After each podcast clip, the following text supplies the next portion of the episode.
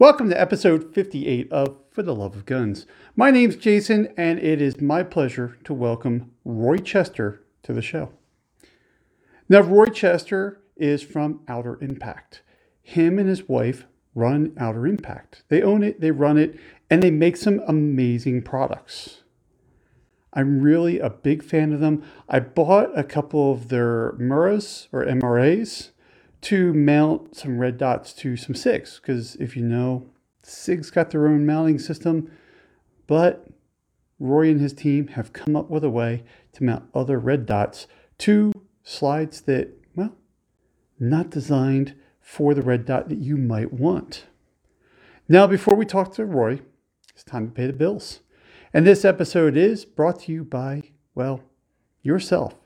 You're the reason that I can continue to bring you content. However, I need your help. I need you to go to www.trb.fy. That's the Rogue Banshees website. Go up into the menu and go to Partners and Discounts. I need you to do that before you go shopping because there's all kinds of vendors out there, including Amazon, Brownells. There's a lot of places out there. Go out there, click on the link to that partner, and then go shopping.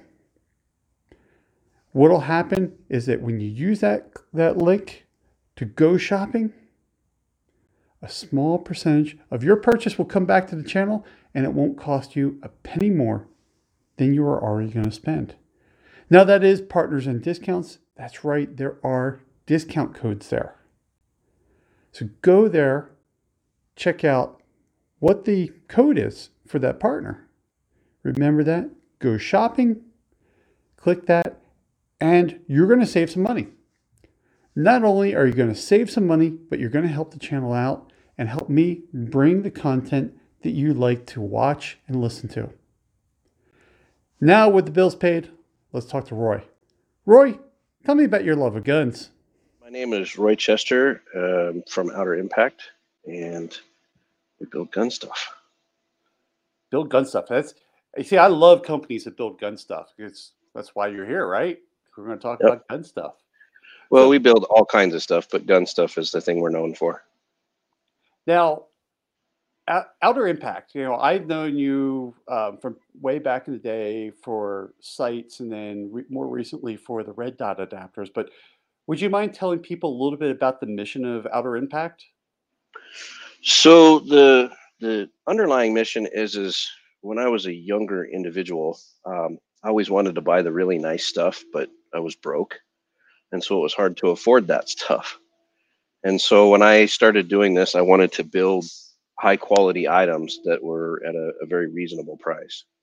So now, not necessarily bottom of the barrel, but something that you know you were getting a quality piece and and it was it was a very affordable price so that you could adapt some things to your weapon that you might not otherwise be able to afford and that's so. kind of the thing is there there's it's a little feast or famine-ish, right? Either it's super high end that you can't afford or super low end that might work once or twice and something you might not want to bet your life on. And you're you found that sweet spot right in the middle where everybody wants a good quality product and it's not too expensive. Um, you know, I originally the first thing I bought, and I'll show this, was um, for my X5, the uh, the red dot, the MRA for my X5, because I've got I got this Crimson Trace red dot in, and I was like, okay, cool, but it's not going to melt to anything I have. And I'm like, okay, let me find an adapter. And it's like, oh, that's expensive. I'm like, hey, I ran across, you know, Outer Impact. I'm like, I can afford that. As a matter of fact, I bought it for the X5 and the P365. And I'm like, this is awesome you know, this is you know, I put it on. It, it, the fit was was good, and I could afford it. And that thing has I beat the heck out of that thing, and it works great. If if you install it properly and use it properly, it, it's a very robust piece. Um, we do have people that try and install the wrong screws in it and and damage yeah. the product. But that's I mean, uh, it is a little bit complicated in terms of the sheer number of components that go into it, but uh, if if you do it right. It I mean we've got testing that we've done on it with a, a Glock 10 millimeter compact, and we've shot thousands of rounds through it, and we do it on a heck out of it. Well, we, we're actually doing it on an optic that we don't recommend because the screws that we have only hang on by one or two threads. Oh wow! And we went out and did some testing with that, put thousands of rounds through it, and we had no no failures, no issues. It was able to hold up. Now we don't tell the customers that, hey, you can put this optic on there because the yeah. two threads is a little bit scary, but um, it it proves that the the the strength is there as long as you install it correctly. And unfortunately, we've got people that stick the wrong thread in the wrong holes, and uh, it those don't hold up. So yeah, because that, that's the thing is when you get one of these plates is you know there's a couple sets of screws that come with it, um, and and if it doesn't fit, don't force it. um, yeah, you know, make sure you know what you're doing, and you know. Well, hey, this one kind of looks like it. If it kind of looks like it, try another one to make sure that that's not a better fit. We'll we'll get folks that'll actually use the screws from the optic manufacturer in some cases, and and we're not compatible with some of those screws. In order for us to be mm. compatible with the sheer number of optics that we're compatible with, we have a specific screw set that we've come together with to try and work with all of those different optics. And when they try and use the optic screw set from the manufacturer of the optic, it may not match our thread, or it may not be long enough, or it may be too long. I mean, we've we've had that too, where somebody's got a screw that's overly long and it runs all the way through the plate and and it ends up damaging things. So, you know, it's funny. I, I didn't even think about that with um, because you know you have the the the MRA to put different optics on. Um, you know, like this X5, I can run just about anybody's optics on it with with your plate. But I didn't think about that is that not only is the gun different, but the screw sets from every company could be different. So yeah, you would have to standardize so that way you can maintain the most amount of compatibility out of your product. Yeah, that's exactly what we had to do. We had to go through and say, okay, what screw can we use that covers the most range of product within this this footprint? And will it work with all of these? And there's compromises. I mean, sometimes the screws are a little smaller than what the manufacturer may come out with, but at the end of the day, the the screw is robust and the the mounting is robust, so we don't have any major issues with that. And it yeah. it gives somebody the opportunity to transition from one optic to another without cutting their slide. Which initially this product was a transitionary product. It was to say, hey, I want to try these optics before I really commit big dollars to a very specific setup. And as it turns out, a lot of people don't even they don't even go to the the full committal after that. They just like to switch optics.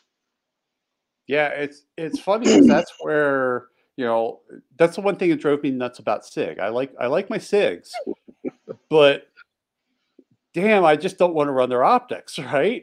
I mean, I, I, there's other things I want to run, and if you buy a Sig, you pretty much, you, know, I, I knew that. You know, I was pretty much married to their their mounting system all the way up until I found um, the MRA, and I'm like, this is the greatest thing in the world because you know this X5, this is my competition gun, and um, you know I bought it knowing that eventually I was going to put some optics on it, but then I'm like, I, I just want to run something different, and I know that I can pull that Crimson Trace off, and I can do a Hollow Holosun or you know, name something. I could pretty much mount it to this gun, and I can I can change my decision at any time. I mean, right now it's just running this um, CT tw- uh, 1250, which I just like. I I was like, okay, cool. This thing runs. Uh, this is just going to be my optic for this gun.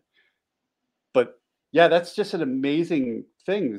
You know, I, I I never even thought about it. You know, because for me, I I was like, I have an optic and I need to match it with this slide. I never even thought about I have this slide. What's the best optic for it? I've never went the other way with it, which it, it totally you can totally do that.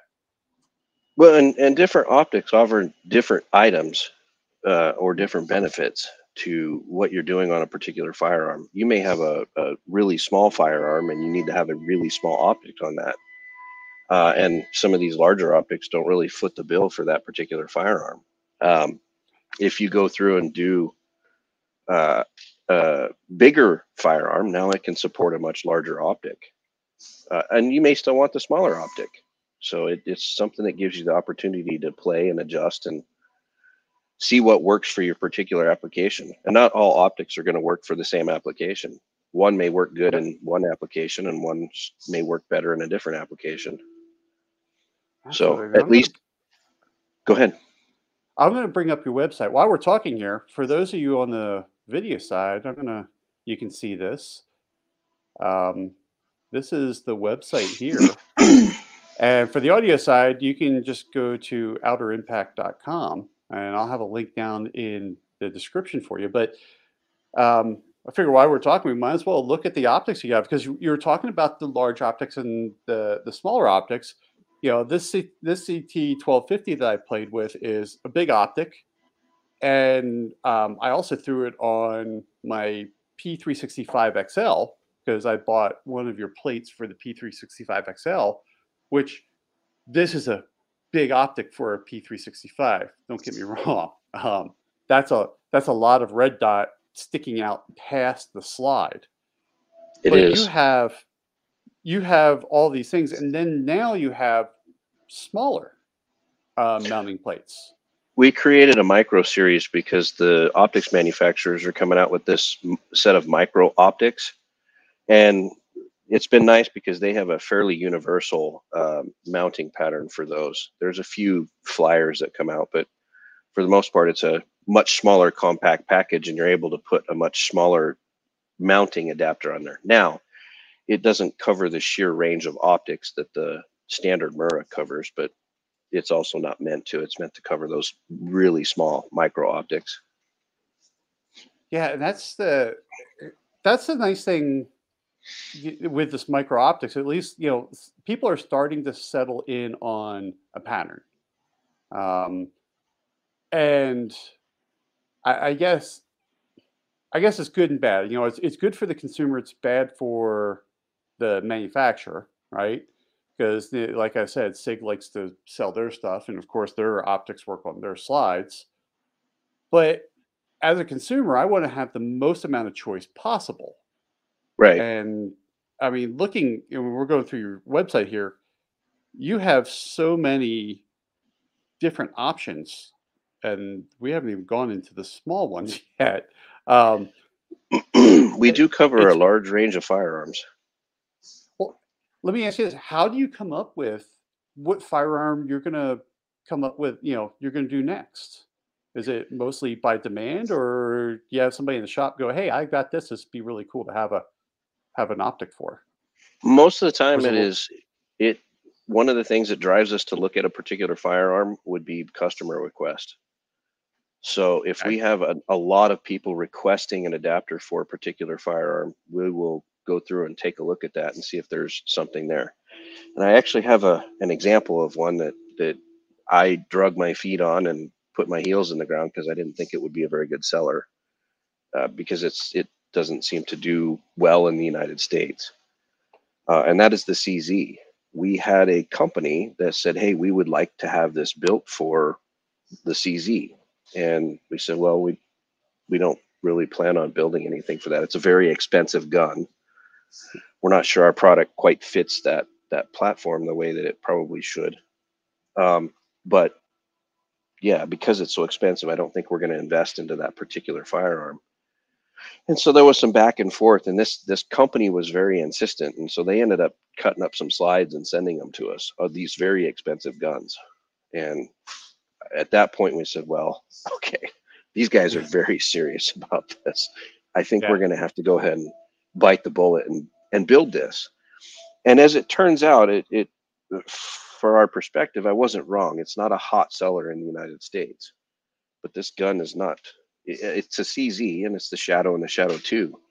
And mostly competition guns. Right. Well, they're extremely hot sellers everywhere else. Yeah. So that, there's a lot of people that want to put red dots on those firearms. Uh, it's just they people don't purchase that particular firearm in mass here in the United States for whatever reason. No, so if you if you if you buy those it, guns, you're you know the gun, right? Yeah, and they're a wonderful shooting gun. I mean, I'm we've we've shot them, and uh, our guys love them. but it's it's not one that we would go into the store and go, yeah, we're going to pick that over, you know, a four or five hundred dollar gun. That that twenty five hundred dollar gun, unless you really have a specific purpose for it, most folks are buying the the more reasonably priced weapon. Sure. So, but again, our guys when we go out, our guys love to shoot that gun. That well, it's well, why it's why a not? Very right? nice. Yeah, it's a very nice shooting weapon. Yeah, well, that's why they're so popular in the sport in the shooting sports. Yeah, um, they're they're they're a great they're a great gun. They shoot nice. Ergonomics are are amazing on them. Um, it's all metal, which you know everything's.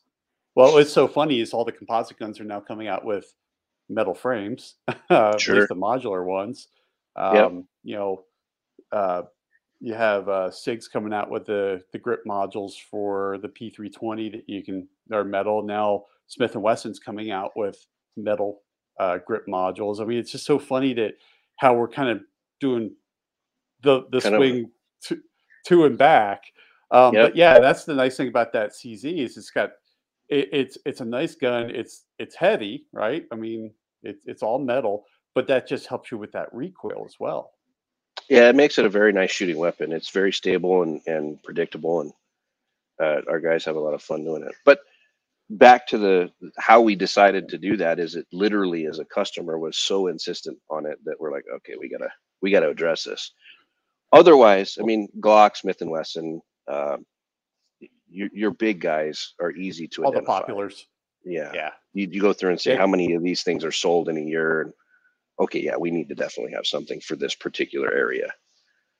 Um, and and we've had we've had others too that that have come in, and there is a cult following for those particular firearms, and they they want that adapter, and we've built, and they haven't been good sellers. They sold initially, and then they just they don't continue to sell because it's this small group of of people. Yeah. It, it's it's such a small group of people, but everybody wanted it, so they grabbed it. But then everybody had it. yep, that's exactly what happened. Yeah. So that's that is in a nutshell how we try and identify what we're going to build for a new firearm. Now we're and we're the, watching uh, the new stuff that comes out. Well, and that's that's what I was going to say is you have so many new guns coming out, and everything's coming out micro, which is cool that you're going down into the micro because that's that's what everybody's buying now. I mean, even for me, for carry, um, I've changed carry philosophies. You know, I I like don't get me wrong, I like my full size guns, but hey, you know, in the summertime when I'm trying to do concealed carry, there's only so many options I have, right? And inside the waistband carry is really sucks for a full size gun or even a compact gun. Um, Absolutely. I mean, go down into you know the you know for me it is the 365 um, I also have a you know a Glock 43. You know, you start going, everything's going down into that those smaller guns again. And again, it's it's like the whole industry. It, it it goes back and forth, right? You know, for for three years we're stuffing full size guns down, you know, into inside waistband holsters to, you know, small guns inside the waistband holsters. Next thing is going to be small guns outside the waistband holsters, and and then we're going to go back to full size guns again for some reason. Well, so, just people get tired of the of the same old same old. So time to change it up after so many years. Well, and and with now with guns really kind of being affordable, right? I mean, you you look at you know uh, a Glock or a three, you know, a Glock 43 or a 365. They're about the same price, right? They're around you know 600 bucks, probably used. You can give them about 400 bucks. There um, are some really affordable guns out there. The the Taurus, yeah. the, there's some stuff in the Taurus line that I think I I've paid 230 bucks yeah, for. The, yeah, the they, new Taurus is, and and they shoot great. They're a nice feeling weapon, and but they are the the price point is unbeatable. Yeah. So, and we've done some stuff for those because it's the price point. You're, you're thinking that they're going to sell a bunch of those just because the price point is so reachable for so many people and that it, they're a good feeling gun. Uh, the the grip feels good. The the gun feels good. It just it's a good feeling gun. yeah, I have a, a bunch of a bunch of buddies that have was it the G three and, and the G four, the, the new ones, and they just they love them, and and these are these are people that are very particular about their guns. Hmm And you know, I remember talking to one of them, going, "I can't believe you know the G3 came out." He goes, "I, I can't believe you bought a G3." He goes, "I can't either." I'm like, because I look at him and go, "You bashed Taurus so bad, and now you've got one." He's like, "You you've got to shoot it." He goes, I, I was at the gun store. I played with it. It felt great. I figured for the money, I'm just going to buy it. Why not? And, and now it's my carry gun. Yeah. Yeah. They they make a nice little weapon. So it, it's and it's ridiculously affordable. So I don't see why people wouldn't be flocking to the stores to get it off of there. There's some other ones too that have come out that are been more recent. I think Mossberg's got one Yep. that is a a nice little small compact gun that's really affordable as well. Yeah, I got to shoot that at range day at shot. Um, nice little gun. I mean, it really is, and, and it's so funny seeing Mossberg and even um, uh, why am I not having a hard time thinking of it? Um, Savage. hmm If it's Savage come, it's it's so weird seeing Savage come back to pistols after what, 120 years. yeah, it doesn't make much. pistol. It doesn't really compute. No, it, it's I, really I, I think I think a Savage. I think a nice long range rifles. Yeah. Either nice long range rifle or um or uh you know your kid's first hunting rifle in the uh in the Axis series. Yeah, Yeah. they, they just they make great great rifles and you're just like, huh. Wow, you guys are totally biting into this uh into this pistol game now after being missing for 120 years. Well, and I mean, Savage should have the the resources and technology to build a pistol with with excellence. I mean, they're they're Yeah. they're a firearms manufacturer, so it, it's not really a big step for them to transition to pistols. No, it's it's not it, not at all. I mean, it's just it's just changing your thought process at that point. Yeah, I don't even know if it's if it's even that. It's I mean, at least the projects I've been involved in, it's pistol, rifle. It doesn't really matter. They're they're they all shoot firearm. I mean, they're Yeah. They all operate on the same principles and. it's in the end it's physics right hmm i mean you have recoil you, you, everything is there it's all it's all physics Yep. Yep. So- So now on your mras you have colors now that are coming out you're having like a limited edition color talk talk to me a little bit about how you guys came up with that so we've been thinking about colors for probably the last five years, and eh, we've never actually pulled the trigger on it. We've sent out things and tried to get people's feedback. Um, colors can be finicky. I mean, there's people that want to have colored stuff on their weapon and and like that bling factor, and there's other people that want it really subdued.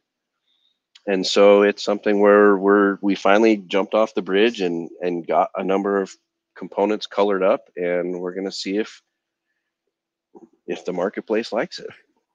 So Now, and that's why it's limit it it's a limited run because if the marketplace doesn't like it, then we may may drop it off. Yeah. But the marketplace responds well to it, then we'll uh, we'll push forward with some more. yeah because i mean people like some people like gucci glocks and some people don't right i mean right. Uh, you know, if you're a tactical person, you're not going to put a, a, a pink adapter on your gun, right?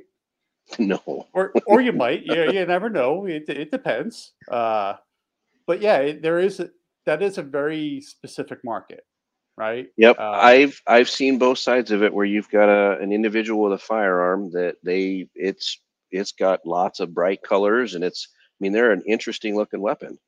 And then I see the like my neighbor over here, he he brings in his SIG and it's purposely distressed.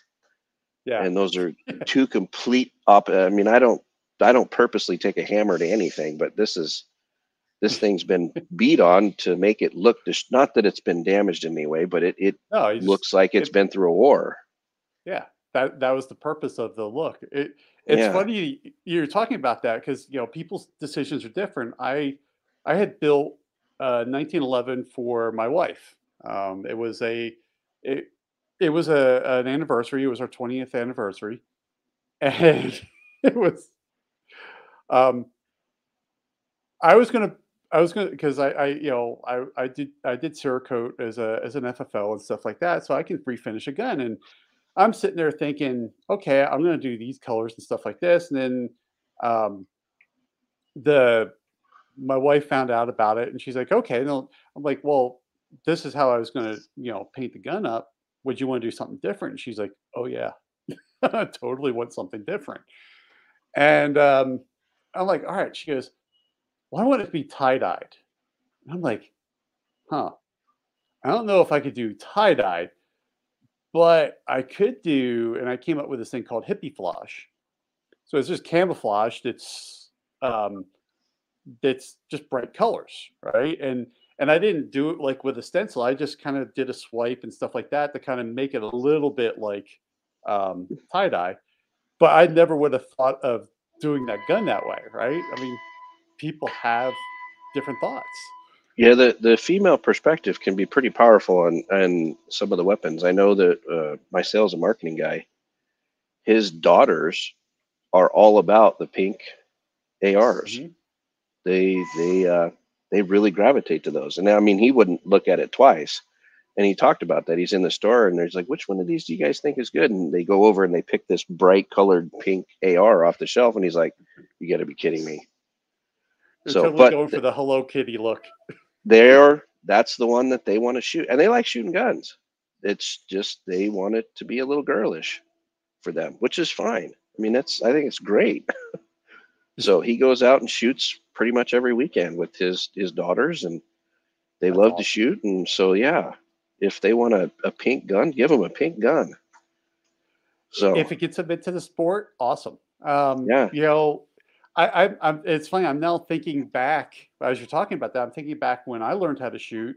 Um, you know, we shot as a family, and I was thinking if if pink guns were back in back then, back in you know the 70s and 80s, would my sister have shot more? More, right? Yeah. I mean, she it was challenging for her because she's a lefty, so you know, you had a whole family of right-handed shooters, and she's the lefty.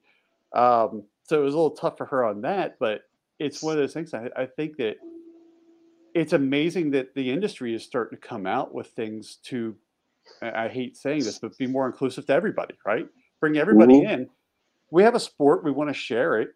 Who cares if you have a pink gun? I'm not gonna. I, I don't care. I'm just happy well, that you're shooting and that you're being safe. I think it's an interesting thing too because the firearms community, to a certain degree, kind of looks at it a little standoffish on those bright colors. But our other hobbies are dealing with the motorsports industries. And if you look at those guys, there are some tough motorsports individuals and they wear, wear some very bright, feminine colored clothing and they yeah. make it work. It looks good. There's no no doubt about it. And so I don't I don't think that I think that there's probably some cues that we could could be taken from the motorsports side of things on the firearms world that there's nothing wrong with a bright, loud gun if that's your thing. No. Now, if you're an no, Navy SEAL, you may not want that. No. if, if you're wondering what I'm doing here, uh, I did spill my water on my on my computer here. oh, so we're about to have a so, IT. When this thing shorts out and we suddenly get disconnected and I show up on another computer, don't be surprised. Uh, okay. Um, well, we talked about pink guns and I just got excited. You know, I'm sorry. Well. no, but I mean, it's it's it's definitely a thing. I mean, the, the bright purples and blues and and those are those definitely you can create some very very interesting weapons. Well, we talked that, about so we're talking about color, and I was Cerakoting. I mean, here's an AR upper yeah. that I did. Um, that, that was uh, this is one of the special colors from Cerakote. I think it was a Jesse, one of the Jesse James colors. I think this is Cold War Gray. Um, but yeah, I mean, you have different colors. I mean, when I started doing Cerakote work, that was the coolest thing about doing that work is you, you could customize a gun now down to the color. Um, and yeah, I don't I, trust me. I've, I've Cerakoted some guns that I've looked at going, I wouldn't choose that, but I don't care. I mean, if that that's what makes you happy, again, go back to yeah. 11 with my wife. I think it's cool, but yeah, it's not my cup of tea. Yeah, exactly. Exactly. Different folks like different things, and I think that's that's great. So, I a pink gun. I mean, I, you've heard of Muddy Girl camo, right? Oh yeah, yeah. It was funny because yeah. when you're talking about um, your your sales your sales guy going into the into the store, and the girls going after the pink gun. The first thing went through my mind was they probably would gravitate right to the Muddy Girl. Mm-hmm. Absolutely. I have a, a rifle stock that I was involved in that's done in a pink Muddy Girl camo, and it I still have it. I mean, it sits on the display, and it's a cool it's a cool piece. I I like the the piece in and of itself, but I mean, is it my gun? No, it's not my gun, but it's it's definitely a cool piece of gear, and there are certain people that definitely would rock that. Yeah, well, it's funny because you think about it. Because I remember, you know, guns coming in Muddy Girl back when I was doing um, when I was back when I was in FFL, and I, you know, back then that's before the Cerakote really kicked in and and things like that. That was where people started to express themselves through their firearms, right? I'm gonna have a Muddy Girl stock camo. Uh, I'm gonna have Muddy Girl camo, you know, shirts, and I'm gonna go out in the field with Muddy Girl. I'm like, awesome. If that gets you involved in the sport, I'm all for it. Absolutely. Yep. Now, and I was going to say some talk- of the newer newer stuff that I think I got involved in is the hydro dipping. Uh, one of the companies that I did some work for, they uh, they're doing hydrographics, and it's some of the colors that they can come out with. Whew, there's some beautiful had, uh, colors. When I was doing Cerakoting, we were look. I was looking at hydro dipping afterwards um because um, I'm like, it's it's amazing what you can do with hydro dip. Um, it's it, it's a completely. I mean, you're taking literally a picture and putting it onto an object. Yeah, and it the stuff that I've seen people do is was really cool. Um, it was just towards the end when we were getting ready to, to close the business down. I'm like, ah, I'm just not gonna I'm not gonna spend you know another fifteen thousand dollars on hydrodip gear um, if if we're gonna close the business down. But yeah, it's it, the stuff that is. I mean, you can put it directly on the gun. I mean, I've seen even um, you know, uh, I'm thinking the Remington line back when Remington was still around. Uh, the AR, I saw an AR-10 that the entire gun, the barrel and everything is camouflage, mm-hmm. and it just you're we've taken that technology so far that it's it really is whatever you want to do you can you can get done yeah these guys that i was working with they're doing they did entire ars the stock the the receiver the barrels the whole thing but then they were also doing the rings and the rifle scope. God. So yeah. I, well, now how they kept it off the glass, I don't know for sure, but the whole rifle scope, even the turrets and everything were all they were all hydro dipped.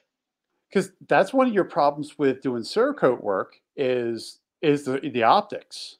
You know, um, you'd have to do an air cure for the optics because you know I'm not going to take an optic and throw it into a 300 degree oven and bake it.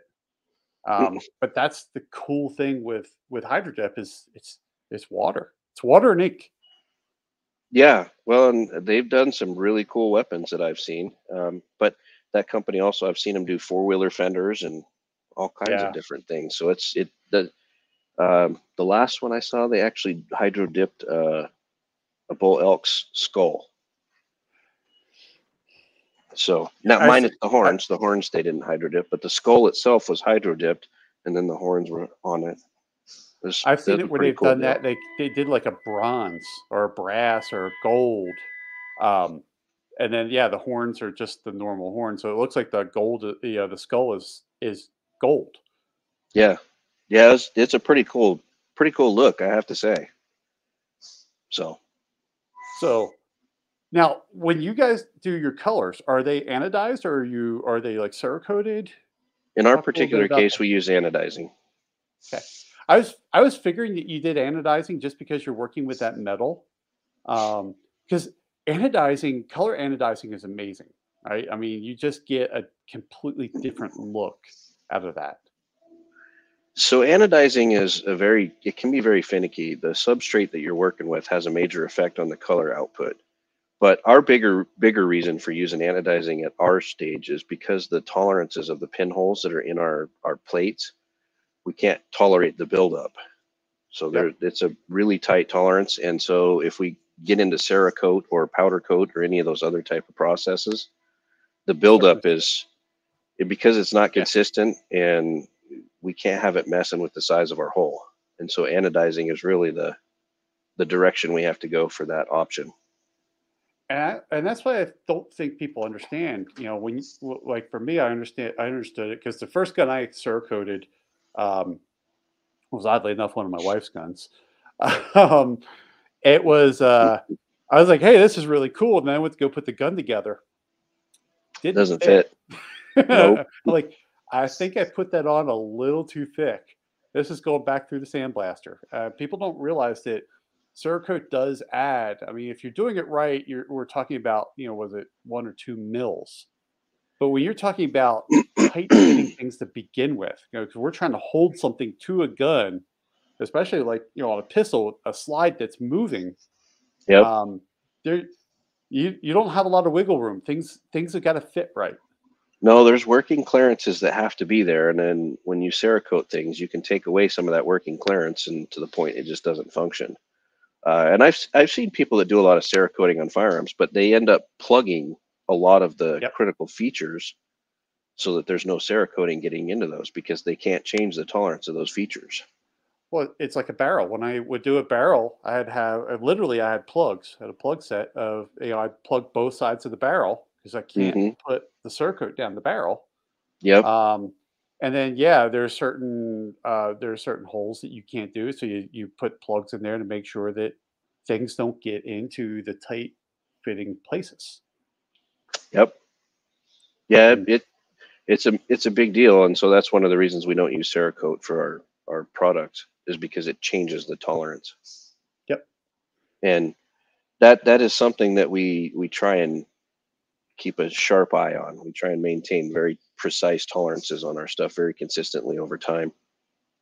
Well, you're a machine shop. A uh, shop. I would expect you to have to, to be, you know, tight tolerance. You know, understanding the tolerances and making sure you don't not all up. machine shops are created equal, though. I, I, I know, I know. there's there's there's different levels of machine shops, and I mean we're not the highest end, but we're not the bottom end either. But we do have tolerances that we maintain and and want to control tightly, and we're tighter than most, for sure, in what we're doing. But now, uh speaking uh, of tolerances, um, your your MRA, right? Mm-hmm um, obviously, it'll fit. You know, like if I get a Glock, a, a, one for a Glock, it's designed to fit a Glock slide. But what about an af- an aftermarket slide? So Would an aftermarket possibly depends on the aftermarket slide, and it depends on what they cut into it. So if you take let's take a, a Glock for example, our Glock Murrah is designed to fit a Glock slide if you get an aftermarket slide and it's a flat top slide and it uses exactly the same tolerances for the dovetail that Glock uses, then there's a pretty good chance it's going to fit just fine. But if it uses a wider dovetail or they change the tolerance of that that rear sight slot, there's a pretty good chance it's not going to fit. And to give you an idea on how that works, our XD plate mm-hmm. and our Glock plate are the same plate. Oh wow. The difference the difference is the dovetail. So the XD dovetail is 10 thousandths wider than the Glock dovetail. What's funny is, is for those listening thinking 10 thousandths is nothing, but in when you're talking about machining, that's everything. That's a ton. And we try yeah. and maintain a little bit of a press fit to a slip fit. There's a there's a fine line of balance there so that the customer can install it if should they wish to do so. But uh, sometimes you get ones that go in really hard, and other times you get ones that will fall through. And that's that's something that we've had customers call back and say, "Hey, this dovetail just falls through. It doesn't it doesn't press in. It's broken." That's not how the the Mura system works in that type of scenario. It actually uses the dovetail as a clamp. So when you tighten the screws down in the Murrah, it pulls the dovetail up into the dovetail slot and clamps the plate to the top of the slide. So, so yeah, your your screws are pulling up on the plate. Mm-hmm. You're you're yeah, you have you have opposite forces going on there. it creates a very very robust uh, uh, clamping system. Yeah, because you're at that point you're mechanically locking it. Mm-hmm. Yeah, you're not yeah, relying on a pre- you're not relying on a press fit. The press fit yeah. is the press fit is just for installation purposes. If it if it slides in a little hard, it makes it a little easier to install. Um, if it's if it just falls out because you tip it on the side, well then yeah, you got to kind of keep the slide sitting straight up and put the plate on and get the screws tightened down to the point that there's some drag, and then you can kind of center things up. But uh, the idea is that the, the dovetail actually clamps the plate to the top of the slide. You're not relying on a press fit to hold it in place, which would be bad, I think. Well, that's probably why um, one of the things I hated at, at, doing work on guns was Springfield, the XDs. I hated doing yeah. sight work on an XD, right? Because so yeah, you you know, for those you don't know in the uh, in in the podcast world out there, an XD is one of the most miserable experiences doing sight work on because I don't know, man. They must have like a fifty, you know, like a fifty ton RAM to put I, those things in. I think they probably heat that slide up to a million degrees and they dip the sight in liquid nitrogen and before they put it together. it's they got to have about a fifteen or twenty thousandths press fit in that, and they do not come apart. They're no, I mean, they're definitely get, locked in place. I had to get um, I had to get a special sight pusher. Well, not special. I just this is when if you work on an XD, you will learn how good quality of uh, sight pusher you have is. um, yeah, I, I, broke a few. I have two, um, and then I ha- I have one that that's the reason I I I had an XD slide that I was Cerakoting, and um, yeah, I it was that sight was a nightmare. And I went out and bought. Gosh, like this sight pusher was like six hundred dollars, and even then I was cranking the hell out of it. And at the time, it was like li- literally like the marketing on the sight pusher, and it, it's a multi-sight sight pusher, you know, multi-slide sight pusher. But they're I wouldn't say they're marketing. The unofficial, the the community marketing of the sight pusher was this is the only one that'll do an XD slide. You know, all the mm-hmm. gunsmiths mm-hmm. are like, this is the only one that'll do an XD slide. I'm like, oh, that's the one I'm buying. yeah, so we actually, I've I've broken enough of them that I, we've actually switched around here, and anymore I just use a machinist vise, and then I have a set of ejector pins for an injection molding system that I use to punch sights out, and those they're they're hardened, and so yeah. they take a beating beyond most things, and I that's that's the only way I've ever figured out how to get the XD. Now the XD sight doesn't come out unscathed.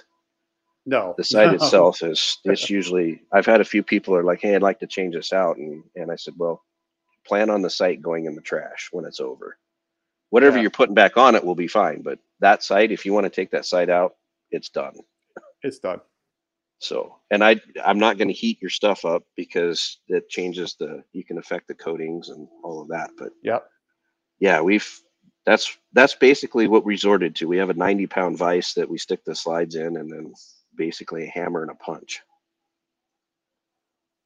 It's, yeah, it, I, I, the hammer punch was how I, I, I resorted to those XDs and I'll be talking about uh, when I'm talking about a hammer, I'm talking about like a 32 ounce hammer. Yeah, a, ha- a hammer. This is, yeah, this is this is not your little you know four ounce or eight ounce gunsmith hammer. I'm using a I was, I was using a 32 ounce ball peen hammer to mm-hmm. try to get those things to move, and you are you you are literally destroying those sights. Um, Absolutely. Yeah, the only one that I've I found that was even worse than that was there was some Beretta sights that I dealt with, and oh. I ended up I ended up breaking my punches on those. Wow. Damaged the hell out of the sights, but breaking the punches. And I finally what I ended up resorting to for the customer is I took a Dremel tool and um, a cutoff wheel and cut through the sight until it collapsed enough that I could push it out. I've done that on a couple of XDs. because um, I was just I was I was I was just done pounding on these slides. Um, yeah, yeah, yeah, yeah. You just cut straight across the slide with that cutoff wheel, and then yeah, like you said, you now you got um, you now have a void in the middle that you can deal with. Um, yeah, you know, that, metal can move. it was able to collapse in on itself enough that I could put. It still had a lot of press on it, but yeah, uh, it I left maybe ten or fifteen thousandths along the bottom, so there was almost nothing left. But it finally was able to get pushed out. But that was that was a Beretta. That and they Man. whatever they did was way worse than XD. I so because I never Italian Beretta because I doubt, doubt an American Beretta would have done that. Well, it was an older one. I mean, this was back when yeah. I was dealing with with actual sights. Was doing sight development, so instead of optics adapters. Well, let's switch on that because you do have some sights, right? Um, yep. Let's see here. Let me bring that up. You have the um, the pyramid sights. Managed tactical pyramid sights, dark diamond sights. Yes. So now, talk a little bit about those. Um, how did you come up with with that? I didn't.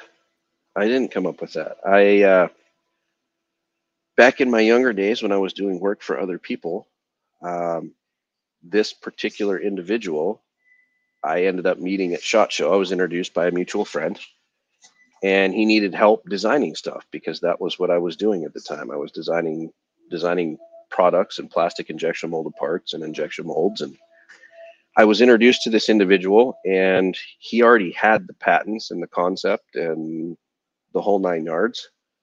And he said, This is what I want to do for the next firearm. Can you design this up for me based on my existing Glock? Because he already had a Glock designed.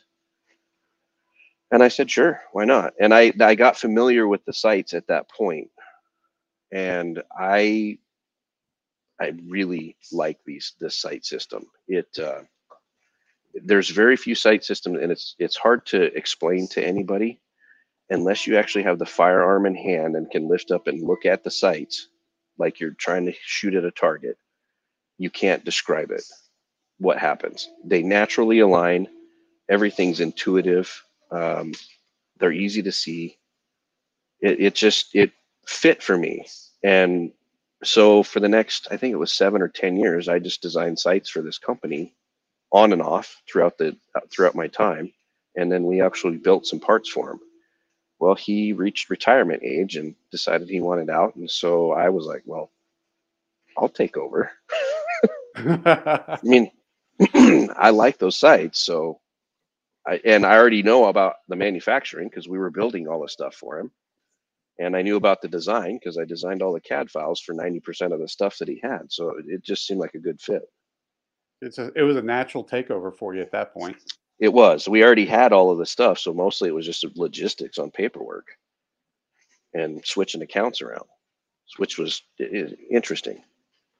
But yeah, I, that sight system is very unique in terms of the way that it, it sets up a pyramid shape and this individual is a psychologist, which he's also a, a gun guy, a, very avid gun guy. And what he realized is that the, the human mind naturally wants to align geometric shapes. And so the pyramid shape, when you try and bring the front sight to the rear sight, your your mind naturally aligns the sides.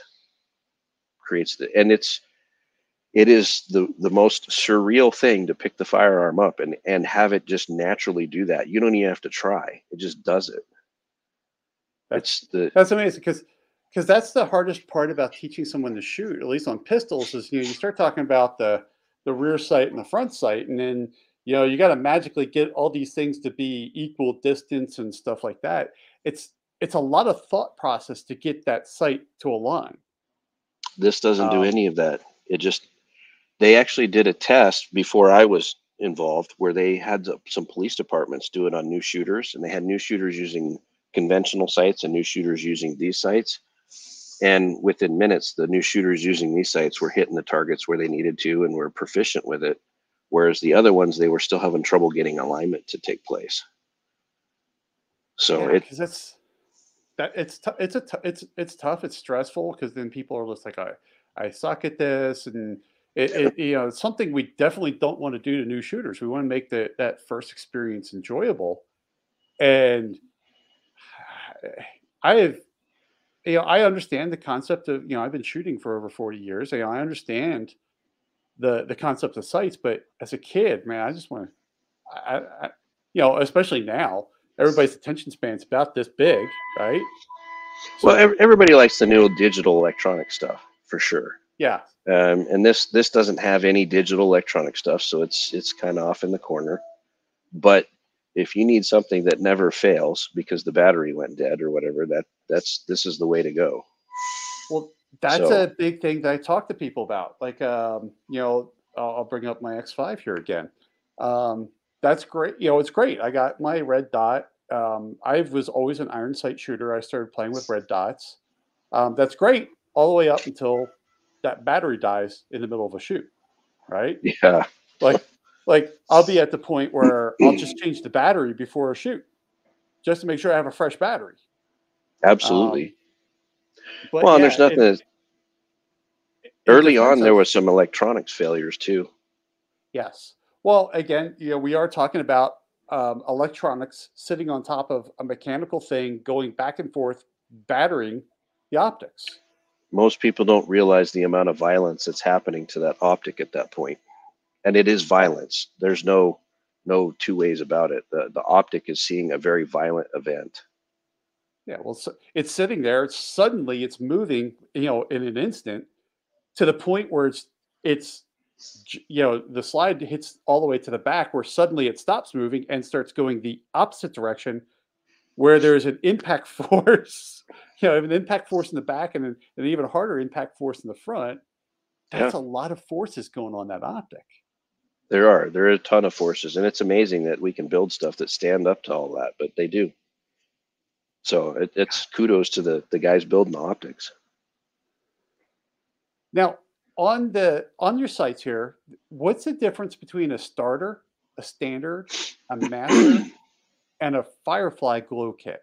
Because you can buy your sights in different kits. So what we when we took over, one of the things we tried to do is just say, okay, these sights are relatively expensive based on this large kit because there's a lot of stuff you get with that kit. And so we wanted to create a price point that was closer to the existing marketplace. And so the starter kit is basically you get one color. You get one color in the front, one color in the rear. If you want at a later time or even at the time of purchase, you can add other colors to that kit and kind of customize it to your own preferences. The standard kit is our standard five color system. So it's got five colors up front and five colors in the rear. The Firefly kit is is one color in the rear, and then it's got three colors, I believe, glow inserts that are up front. Now these inserts have to be charged with UV light or sunlight, and then they glow for I think it's eight to twelve hours uh, over a period of time. That is the Firefly kit. The Master kit is all of it together. Okay. Cool. So if if you buy the master kit, you get all five front colors, you get all five rear colors, you get the glow inserts. It's all of the bells and whistles. So, and the starter kit, like I said, it's if somebody's like, hey, I want to dip my toe in there, I don't know exactly how this is going to behave, and then they go, you know what, I don't really like this one color that I bought. How about I buy? It's I think it's five dollars for a front insert and five dollars for a rear insert. They can buy a different color and switch yeah, it out. It's, it's it's affordable at that point because everything's done. You just swap it out, and I don't like this. Okay, cool. Convert it. Yeah. Like everything else, like everything else you make, it's modular. Yeah. Well, and it, it, believe it or not, different people like different colors in their sights. Um, yeah. One of the things for me is I don't care for green in the sight. I don't like having the green colors in the sight. The reason I don't like the green colors in the sight is anytime I get a green background, i.e., a tree, a bush, grass, the sights disappear into that background, which is what. But if you're in the desert, yeah, a green works, yeah, it works great. Another thing to think about is that um, you know I know a couple of people who are colorblind. Like yeah. they can see color, but there are certain colors they can't. They just don't make out. Right. And therefore, they can change the sight out to whatever makes sense to them for whatever they're dealing with.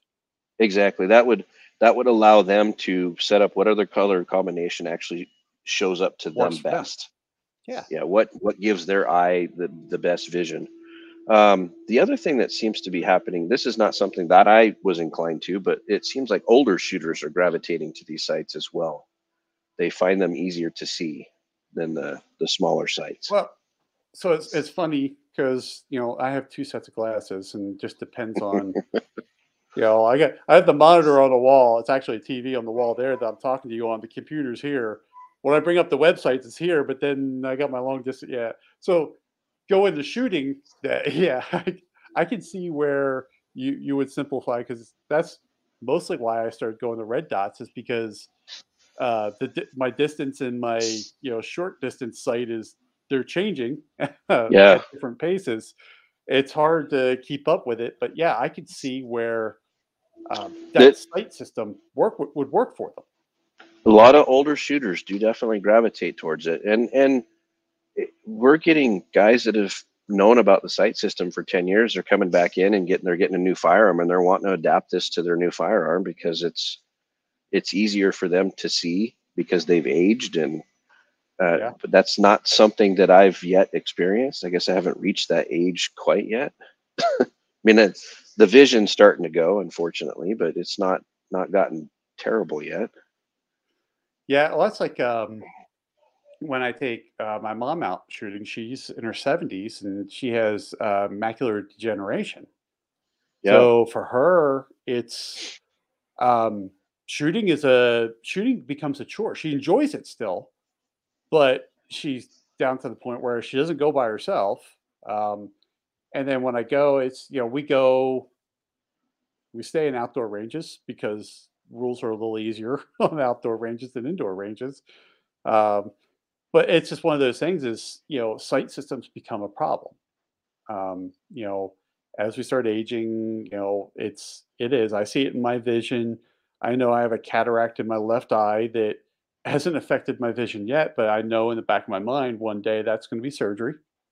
Um, but yeah, it's it's a, a simpler sighting system. Right? Like you know, that's why I said you know that's why I started going to red dots because it's just a simpler sighting system for me.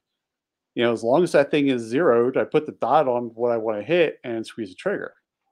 So yours is basically kind of like an you know the the, the pyramid system is almost like an analog version of that.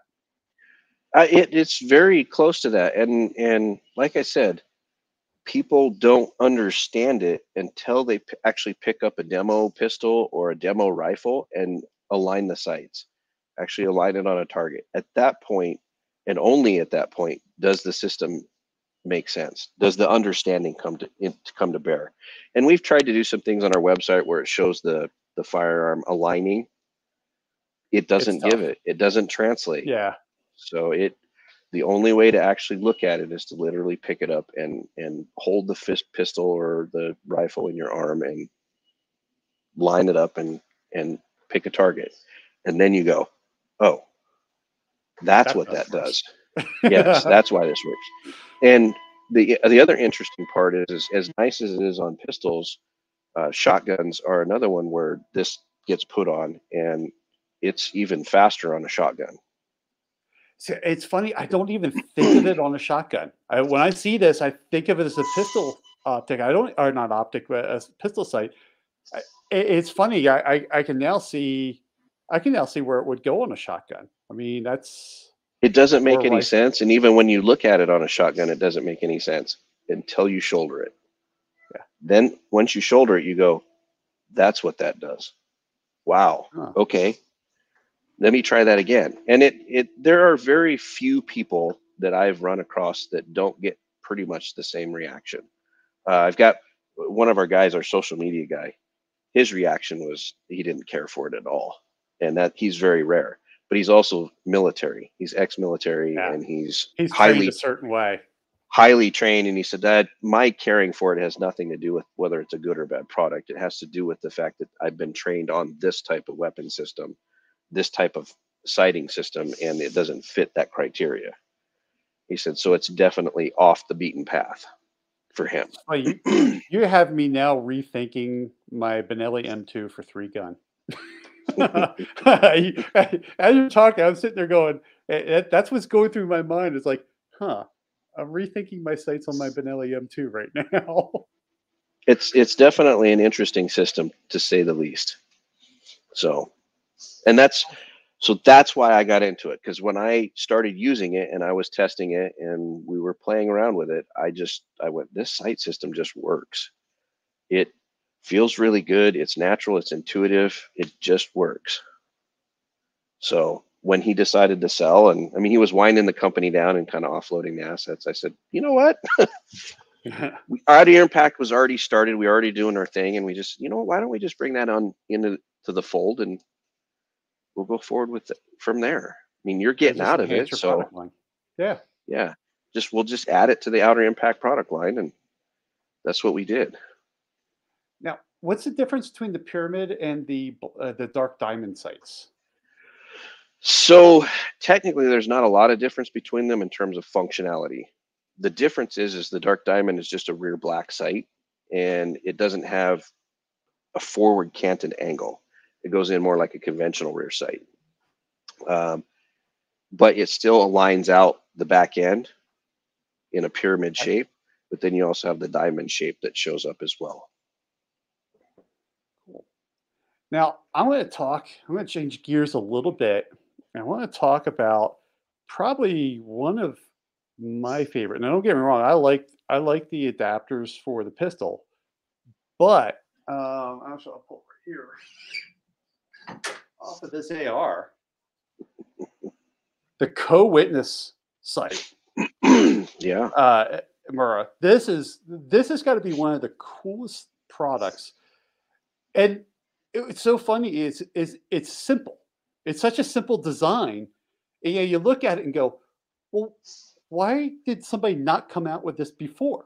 Right? That design we arrived at was very simple, but it was 15 iterations later. And I we actually built 15, designed up, drew 15 different versions of it because it wasn't quite the look we were looking for. And I think we spent a year or two messing around with that before I finally said, okay, we gotta we gotta move this forward. And we jumped back into that very simple design and it works. It works well.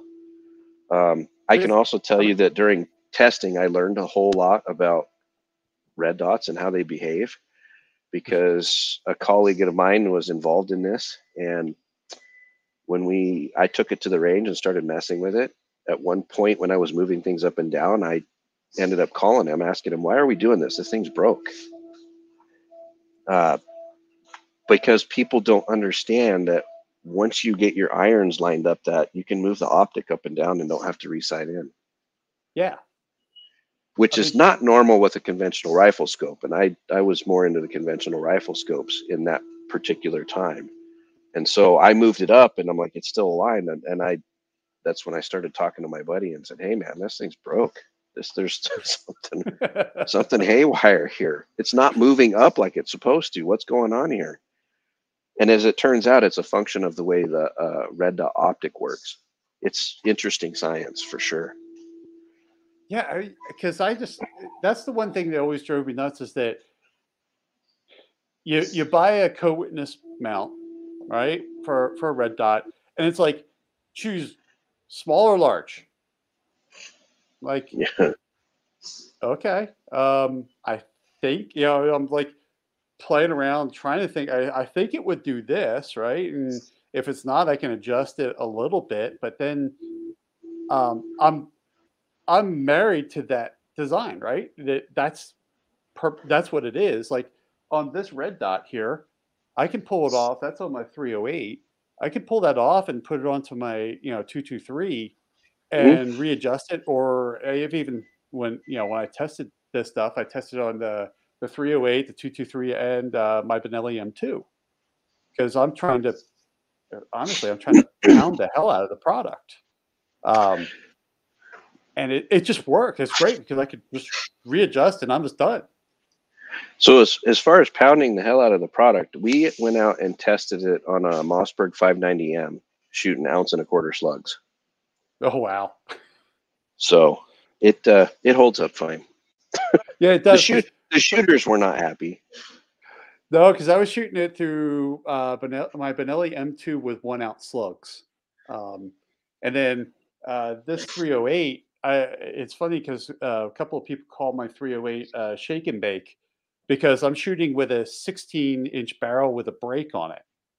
Mm-hmm. Um, if something's going to fail, that gun finds it because you have that brake bringing all the gases back, um, and it's loud. Right? You have the percussion. Yep. Uh, just I, I, I test everything on that because that, this is what I'm going to find out where something's going to fail. and man, that thing just, I mean, it held on. I mean, there's two screws to mount it yep. onto the rail. And then there's, you know, you slide this in and out and move it up and down. And then the one screw, honestly, that's where I thought it was going to fail. Um, yeah, there's a lot of surface I, contact there. There's a ton of surface contact. Um, because I was looking at it because when you have that screw out, it it's it's it's loose, right? I mean, mm-hmm. and I'm like, I don't know about this. And then when I torque that screw, it's it's not moving. It's just no, not moving. It also repeats.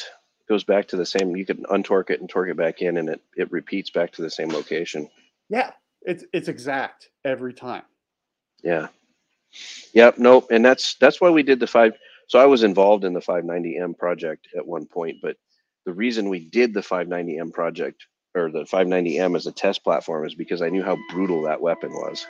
Yeah. I'd, I'd had to do a lot of shooting with that particular weapon with ounce and a quarter slugs. And uh, I ended up taking my team out because they've never been involved in that type of thing before. And we, I think we shot uh, 500 rounds of ounce and a quarter slugs through that. And it, uh, they got done. They said, we don't want to do that again. Yeah, their sh- their shoulders were hurting, weren't they? oh yeah, they they had red marks and they weren't happy. So, which it, it's funny because during the testing of that, I was good for about 400 rounds, and then I'm done. Yeah, that's that's, that's it, about the end of it. It takes a lot. Um, I've had I've had my shoulder, my right shoulder, re, um, operated on twice. Once when I was 18, I tore it out, and I tore it out again. Gosh, about 10 years ago. Um, mm. So yeah, my shoulder gets a little uh, 12 gauge hurts me a little bit these days. Um, no bet. But yeah, it's uh, it, it's great when you can take. Uh, I love I love taking products out and seeing them perform, especially when I'm throwing everything at them that I can. Um, I mean, you know that uh, that's a Crimson Trace 1400 that's on top of that. I was testing that um, that particular red dot at the same time as I was testing that um, that mount.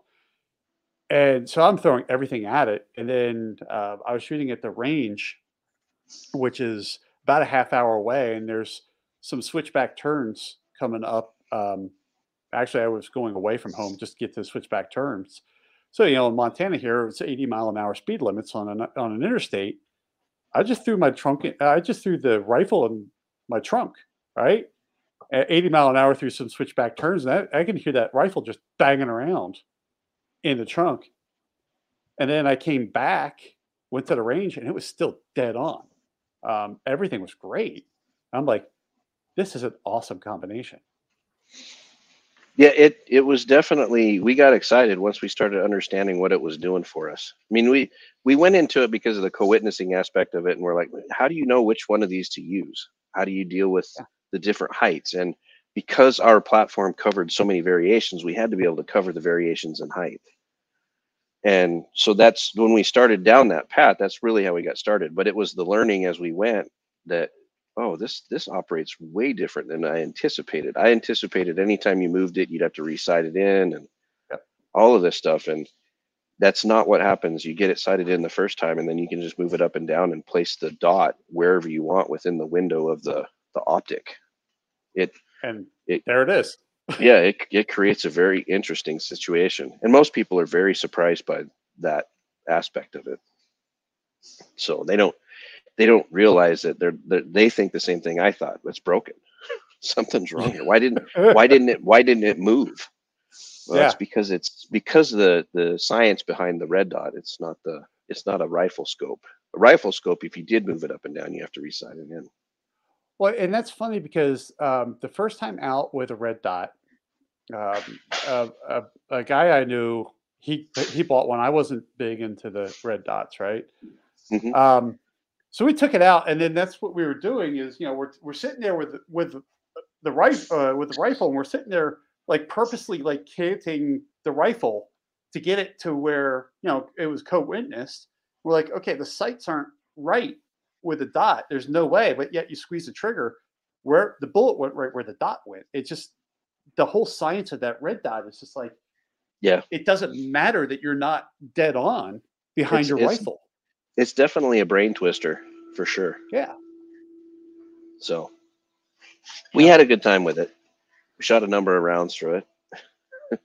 it and it was actually, to be honest with you, it was actually quite intriguing on the shotgun. That was that was surprising because that's not really its intended place, but it was it was definitely intriguing on the shotgun with the ounce and a quarter slugs, and it seemed to be right on right out of the gate for some reason. I mean, we never sighted it in. We it just right out of the gate the the dot was where the slugs were hitting, which I mean you can't get that lucky twice. No, so, no. but yeah, the guys really liked the fact that it worked on the shotgun. So and it works on the AR too. It's yeah, it's pretty it, cool. It's, it is a cool. It's such a cool, and that's you know, like I said, I like. Don't get me wrong, I like the Murs, but that that co-witness Mur, I was just, I, I looked at it. I'm like, okay, that's a cool product, and then I didn't understand how cool it was until I got it out to the range. Um, and, and honestly, when I looked at it, I'm like, all right, this thing doesn't fit in here. You know, it fits in here, but it fits. It, it's loose. I don't know how it's going to do torque it down. Oh, that's not moving. Like you said, there's a lot of surface area where everything is clamping together, and then you have the teeth in there to make sure yep. that you're exactly where you know where you set it. You just put in that teeth, and it's right there every single time. Yep. Um, it was just it, it was. I, I, that's why I said I, I look at it. It's such a simple design, and you go, why did it take someone so long to come up with that simple? You know, something that simple. That part I don't know. I mean, it it's for us. It was the next logical step, I guess, if you're trying to do an adjustable red dot, where you have a, a plate that covers so many optics, and you want to be able to to move the move it up and down for the various optics that you're going to be putting on there because not all of the optics are the same height and they don't all have the same window size yep. so it makes it well how which which co-witnessing system do you buy for this particular optic. And that was that was one of our frustrations when we started looking at it is okay how do i know where this is going to put this particular optic? It might be meant for a vortex but i'm trying to use it on something completely different. Yeah. So what mounting system do i need to get here? Do i need to get a vortex or a Trijicon or or or the burris or whoever happens to have the a different height co-witnessing system? Yeah. And so this was logical for us because it covered the the gamut. Said, hey, we can. It, it doesn't matter what optic you put on here, you're going to get some level of co-witness that you're going to be happy with. Yeah, it just took your modularity to the next level at that point. Yeah, you know, I can I can shoot anything and I can co-witness it. It's just there I go. Right. I don't I really don't have to think at that point. I just go I just go get what I want, put it on my rifle, and I'm just ready to go. Yep, yep. now, we talked a little bit, or you talked a little bit about um, optics, you know, not the electro optics. You're a big optics guy. So let's bring up pick rails. Yeah. You also make pick rails. Pick rails are actually the product that started this company.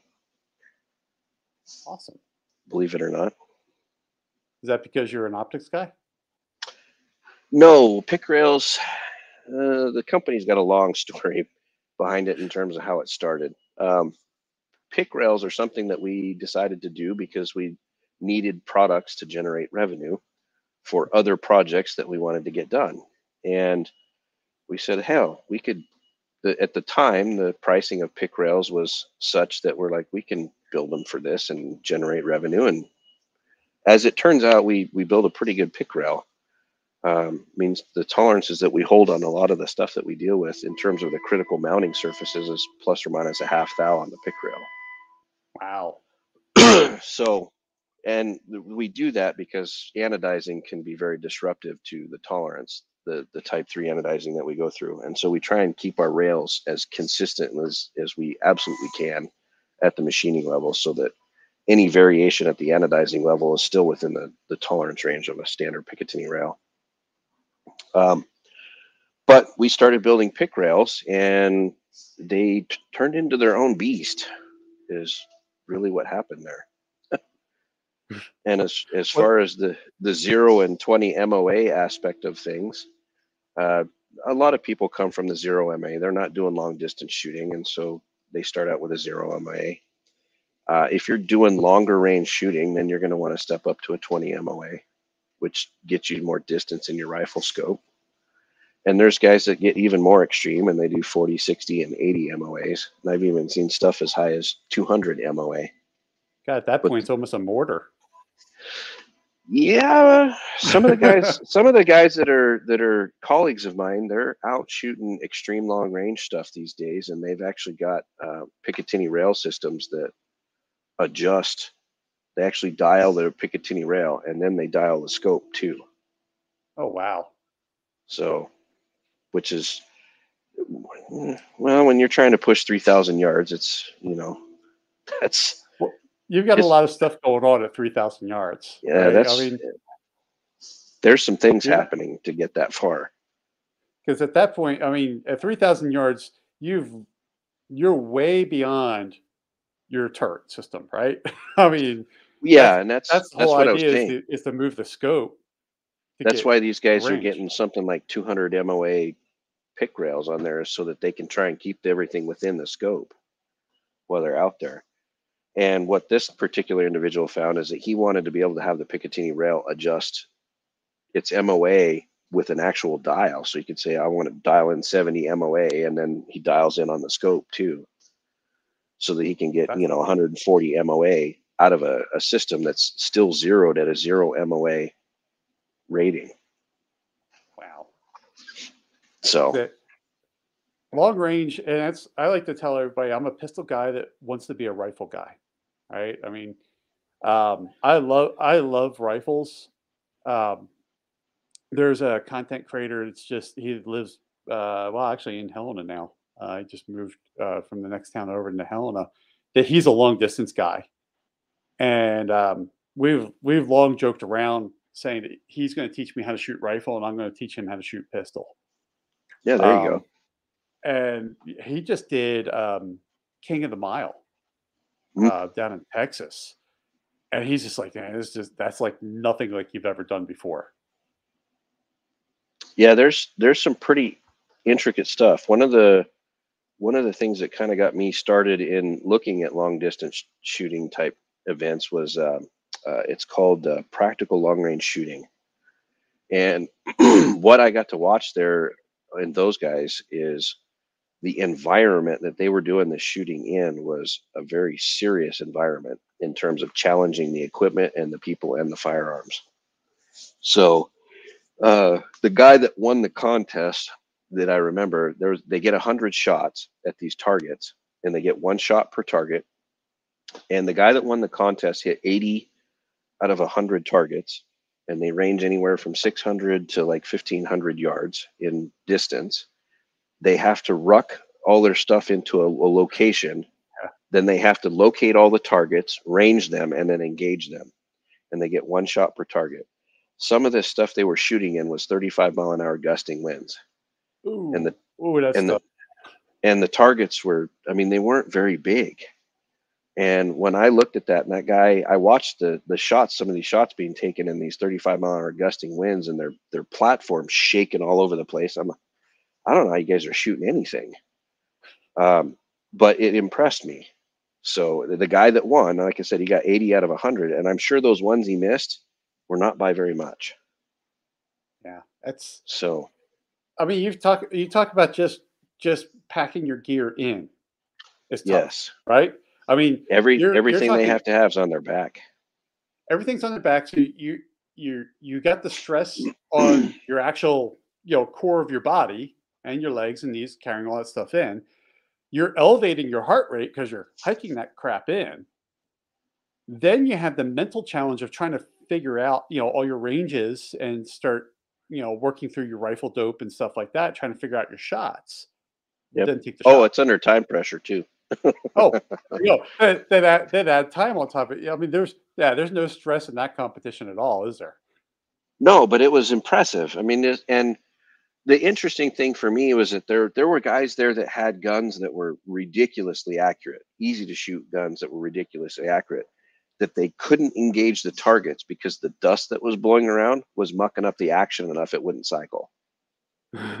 just just the super fine powder in the air was yeah. locking up these these guns that were uh, super precision machines and then these other guys were coming in with with military long range type weapons and they were having no trouble firing off rounds and so there was this balance between something that just goes bang make sure that something goes down range yeah. and something that's accurate enough to engage these targets that you're after and be consistent but not get mucked up by the environment that you're in which you wouldn't think that but the 35 mile an hour wind and the dust that was being kicked up it caused all kinds of grief with some of these these higher end guns.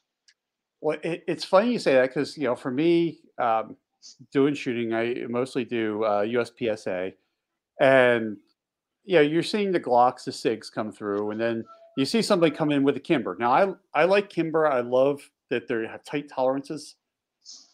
The Kimbers, those guys are literally cleaning their guns halfway through just to keep them running because once yeah. they get a little bit dirty, they're done, right? I mean, you're sitting there jamming the back of the slides. So you're having the exact same problem. You had that balance of practical versus precision.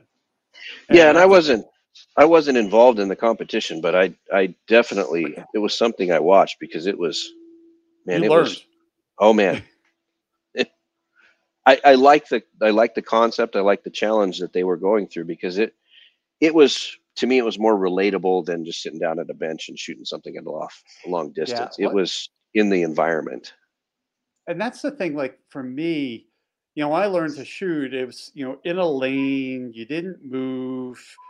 Um, you know, as I get into competition shooting, you start working, you know, in bays, right? And then going into three gun, now you're working multiple disciplines. That's where the fun is. When you get to you start to do things. I get bored with sitting there. You know, I can shoot off a bench. It's awesome. It's great. But eventually I'm going to want to do something different, right? I mean, I, I can see where that would be interesting. You know, I, I have uh, a friend of mine, his content creator friend, he started doing long range last year. And, you know, they're they're shooting and they're moving to another stage and you know setting up and reshooting and I go, that's where it would be. That's where it would be interesting for me because I would be bored just laying on a mat all day long, popping targets. Yeah, these guys, they, they I think they had six or seven different stations they had to work between. So they would sh- engage six or seven targets at a station and then have to pack up and move to a different station. Yeah. and I, one of the one of the spots that you had to shoot from was a cliff overhanging the valley, and you were shooting down into the valley. And I thought, wow, that's that's a little tough. But then the next one they show is a guy's in a station and he's trying to set his gun on a piece of downfall. There's a log laying there and he's trying to set it on it and his legs are hanging out under it. He's in one of the most awkward positions I think I've ever seen, but that's how he had to engage the target. Because he, he, couldn't get on it. He couldn't get it on yeah. on the target any other way. The next guy, he's in. Uh, they, they've got him set up in this spot, and he's laying in a bunch of gopher mounds. I mean, it it's yeah. it, it's not just it's not a bench for sure. The the other side, yeah, it's it's a practical side. Another one, the guy's got his gun. He's laying across the hood of a jeep. This is the one that really got me because that was the 35 mile an hour winds going and the jeep's shaking around and he's trying to have his gun on top of that thing. He ends up taking a shot and then he moves off the jeep to a fence line and sets his gun on a stack of tires.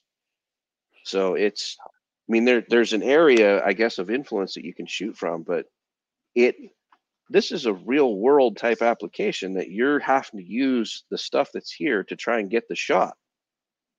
And someone was sitting there going, you know what? I'm going to make everybody do what I did in Fallujah. yeah. So let's make this nice and easy for them. Yeah. so, but that that kind of piqued my interest in that type of thing because that, that if that was the type of competition I would get into, that's what I would get into. Something that's more practical in application than sitting down at a bench and just throwing throwing chunks down range. Yeah, it's I like to say, um, you know, I talk to people because of the whole Kimber thing. I like to say I'm a practical pistol person. I look at a gun for its purpose, right? Mm-hmm. Uh, I'll choose it for a specific purpose, and I want to make sure it goes bang every time, right? Yep. That that's one of my one of my biggest uh, things. You know, when I first started competing, I was competing with Glocks. Uh, Glocks will go bang every time. Um, getting older, and I've been banging away on keyboards. Carpal tunnel becomes a thing. So the problem with a Glock is, is a Glock is as ergonomic as a two by four.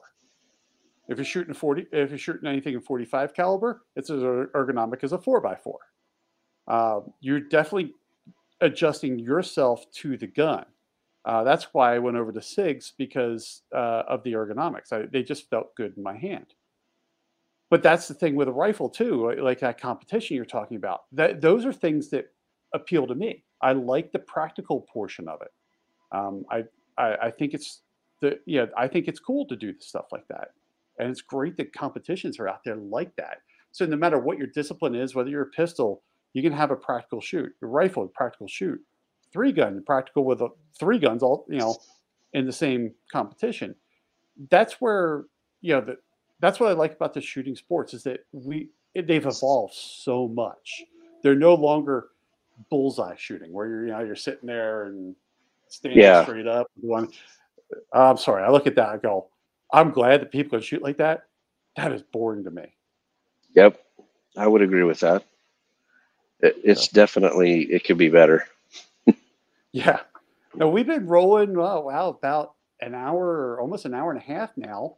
Um, where can people find Outer Impact? OuterImpact.com. Awesome. And for that everybody the, there, go ahead. That is the fastest, easiest way to find us. Go to the website. There, are, if you're local, there's people that sniff us out, and we don't have a retail store or anything like that. We're a manufacturer, so. Uh, but there's people that sniff us out, come down to the facility once in a while. Awesome. And for everybody listening or watching, I'll have the links down below. Uh, they'll also have an Instagram, which I'll drop in there for them as well. So that way, if you're driving, don't try to write down outerimpact.com um, and then wreck your car.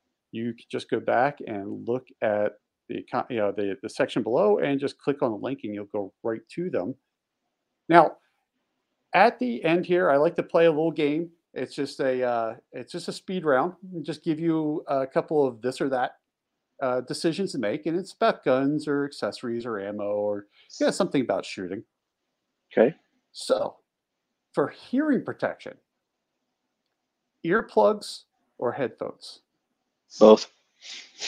Both. There you go. Both. You're the I, first person to say both. And my sister used to wear both when she was shooting. Well, unfortunately, I've had to do a bunch of test shooting uh, in some of the projects I've been involved in, and indoor ranges are absolutely brutal yeah, for that are. that purpose. And so I use I use Howard Leight um, earplugs, which are as high as you can get, and then I have a set of earmuffs that I put over the top. We do double hearing protection. Awesome. So, so 10 millimeter or 45 ACP? 10 millimeter. Rifle or shotgun? Uh, rifle. Do you prefer an indoor range or an outdoor range? Outdoor. A, a covered final, outdoor, a covered outdoor, but an outdoor. Yeah, for the like for the reasons I said before, the re, the repercussions that come from or reverberations that happen from shooting indoors is brutal. Well, it's like uh, that rifle barrel. I I'm, te- I'm getting ready to test a couple of brakes. Yeah, you don't want to do that on an indoor range. No. First of all, first of all, you make yourself miserable along with everybody else. Yep. Yep. so, and for the final question, if you were going to start a gun museum, what's the first gun you would add to the collection? A gun museum? Yep. If you were going to start a gun museum, what's the first gun that you would add to the collection? I have no idea.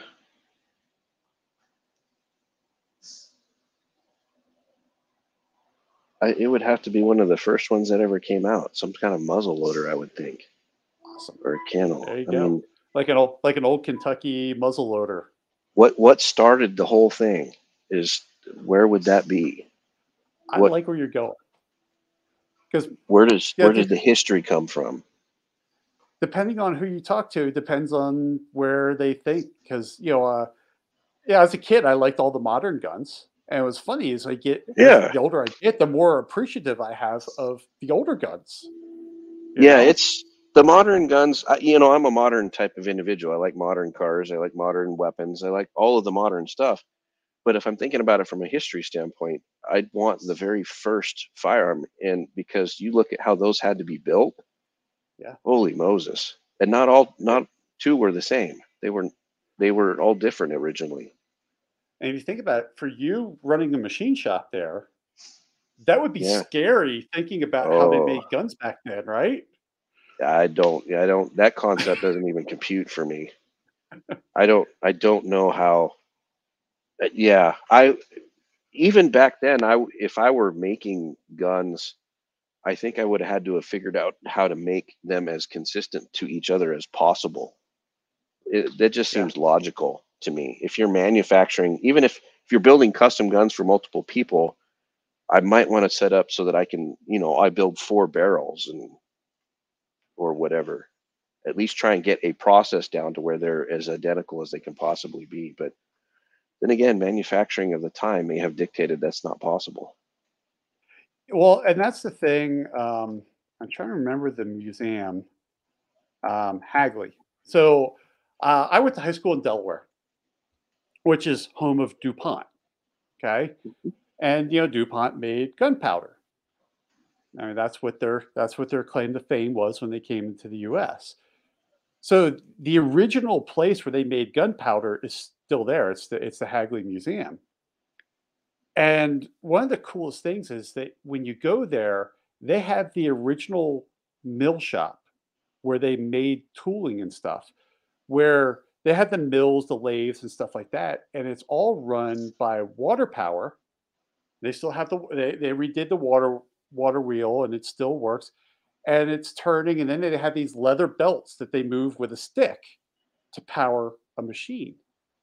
And you know, and trust me, as a kid, I just never really appreciated that, right? And going back in as an adult, you look at that and go, it's amazing that they ever made anything. You know, thinking of Yeah, I would. modern Yeah. machinery.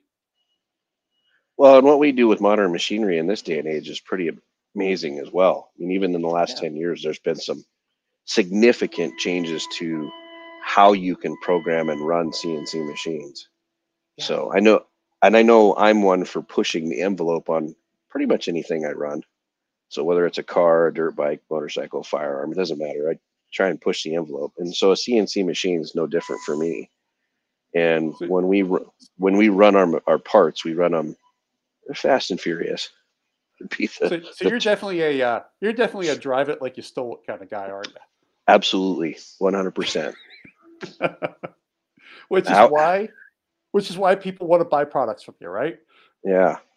Yep. So it, I mean, when we get into a CNC machine, it's exactly what it is. And and a lot of the a lot of the folks that I've dealt with, they they look at some of the stuff we do in here and they're- think we're insane in terms of what we're running feeds and speeds wise and and the aggressiveness of stuff. But the guys that have come in here, we do it day in and day out. It's no Yeah. fuss, no muss.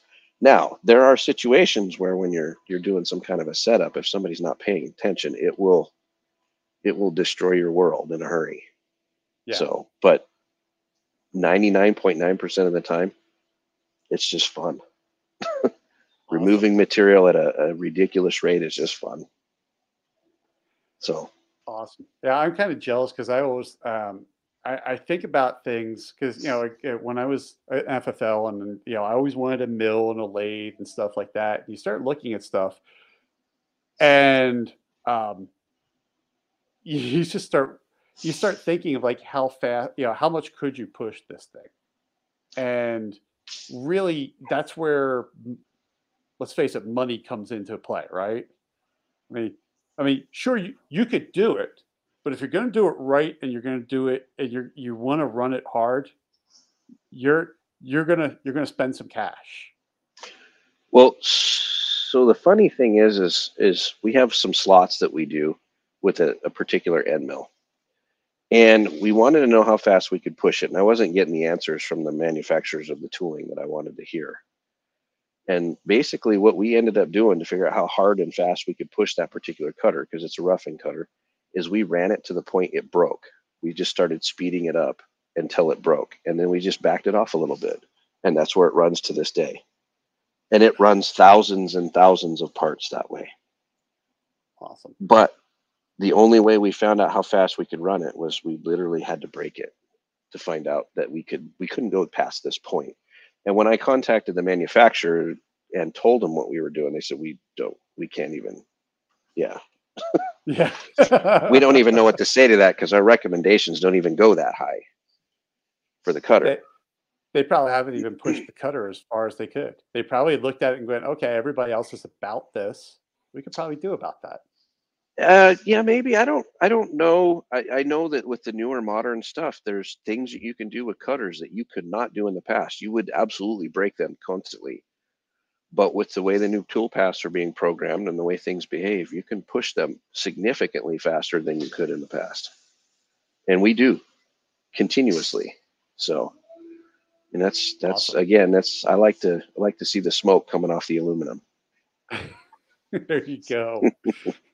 you you want to see the coolant boiling off the aluminum, don't yeah, you? Yeah, pretty much. Yeah, yeah. That's that's we have a few of those that actually does that. A face smoke comes in and cleans the, the material off at a very rapid rate, and it's smoking inside of the machine.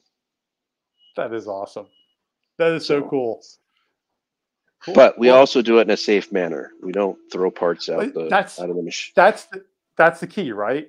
Yeah. Is I mean you, you can run you can run fast and hard, but you still got to be safe.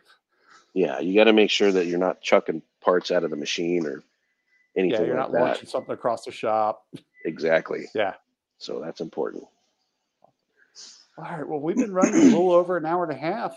Uh, I want to okay. thank you for taking time out of your day to to talk to us. Hey, no problem, Jason glad you, you get a hold of us and give us the opportunity. Absolutely, because I absolutely love your products. I mean, these things are just.